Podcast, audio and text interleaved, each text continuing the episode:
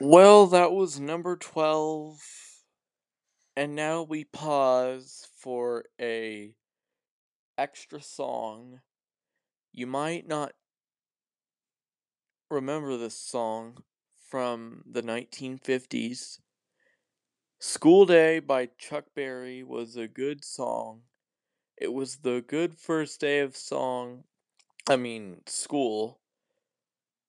And it was a good school anthem back in the day, and it still is today. So, why not we do this one?